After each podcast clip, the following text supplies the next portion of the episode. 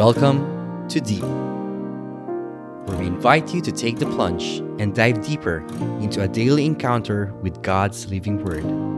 Journey with a collection of personal reflections of other souls as we all draw nearer and deeper to God's heart.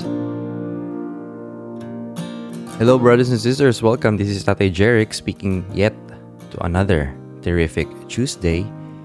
And I'd like to reflect on the Gospel of today, chapter 21, verse 5 to 11 of the book of Luke.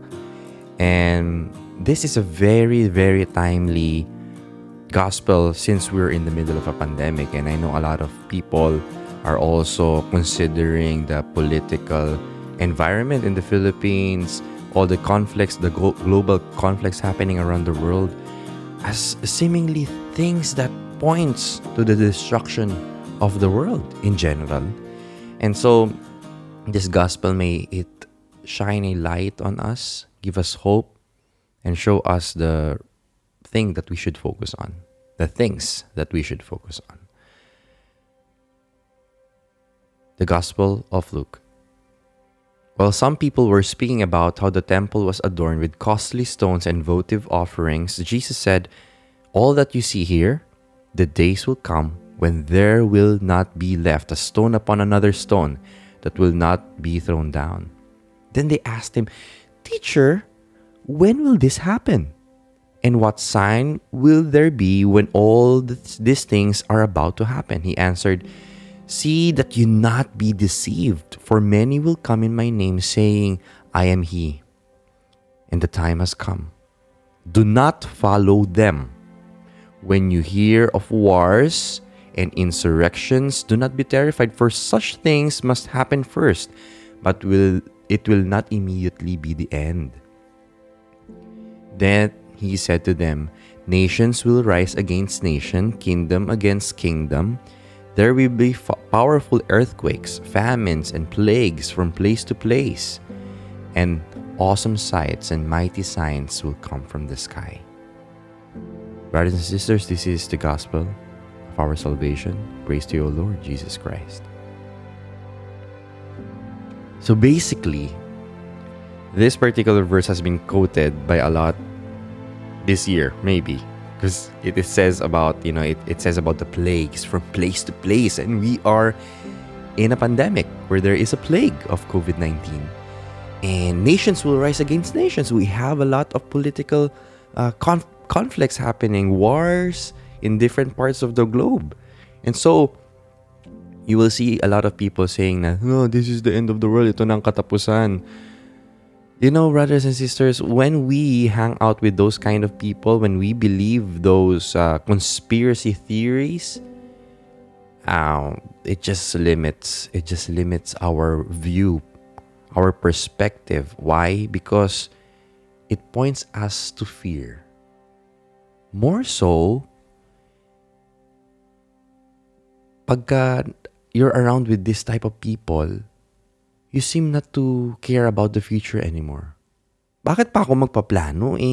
Magugunaw naman ang mundo. Why would I stick to my plan if the world's about to end anyway, right?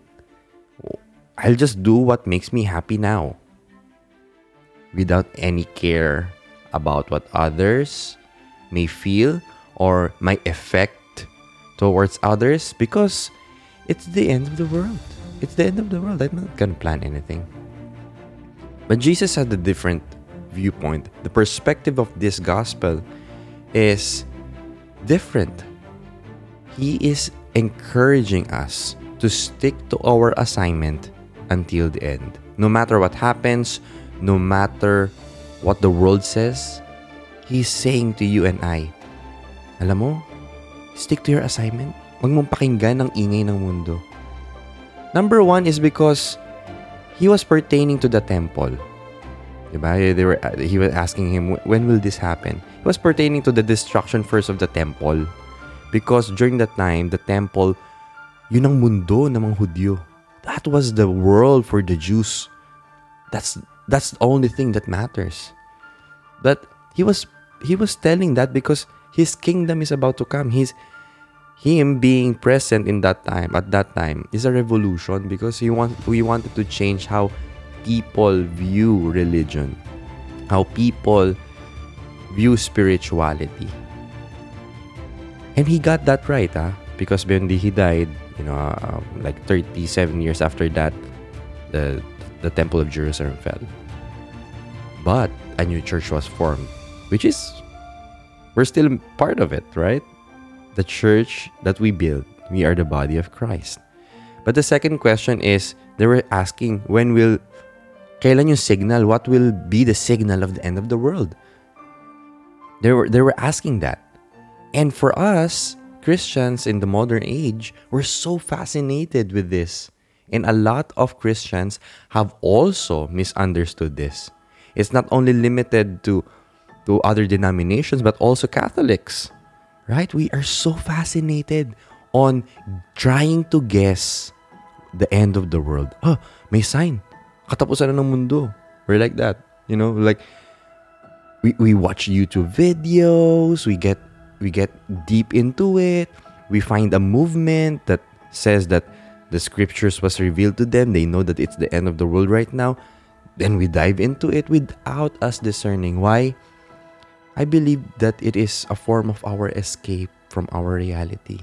Sometimes it's very comforting to rely on something delusional just to escape the difficulties of the present. But Jesus does not want us to have that.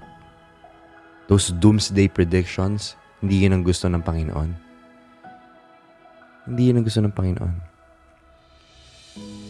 God wants you and I to focus on our assignment until the end. He does not say, do big projects kasi malapit na matapos ang mundo. Build massive churches, convert thousands.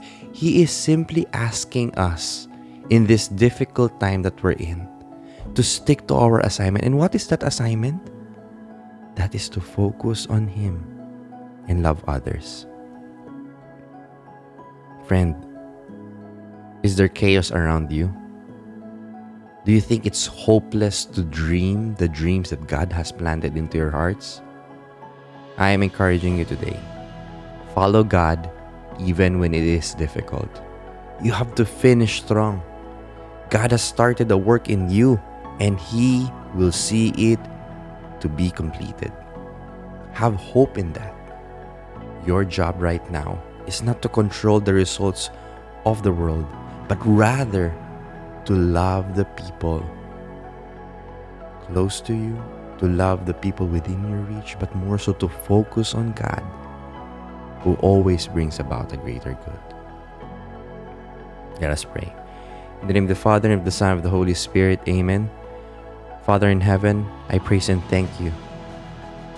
Allow me not to be deceived by the lies of the world, these false predictions. Allow me not to be in fear, but rather to recognize that fear are just false evidences appearing to be real. Jesus, allow me to focus on my assignment that you have entrusted to me, to stick to my assignment until the end, because I have you as my partner who makes all things new and possible. This we pray in Jesus' mighty name. Amen. In the name of the Father, and of the Son, and of the Holy Spirit. Amen. You are blessed and you are loved. Always remember that there is a tatay up there who loves you. God bless. Bye.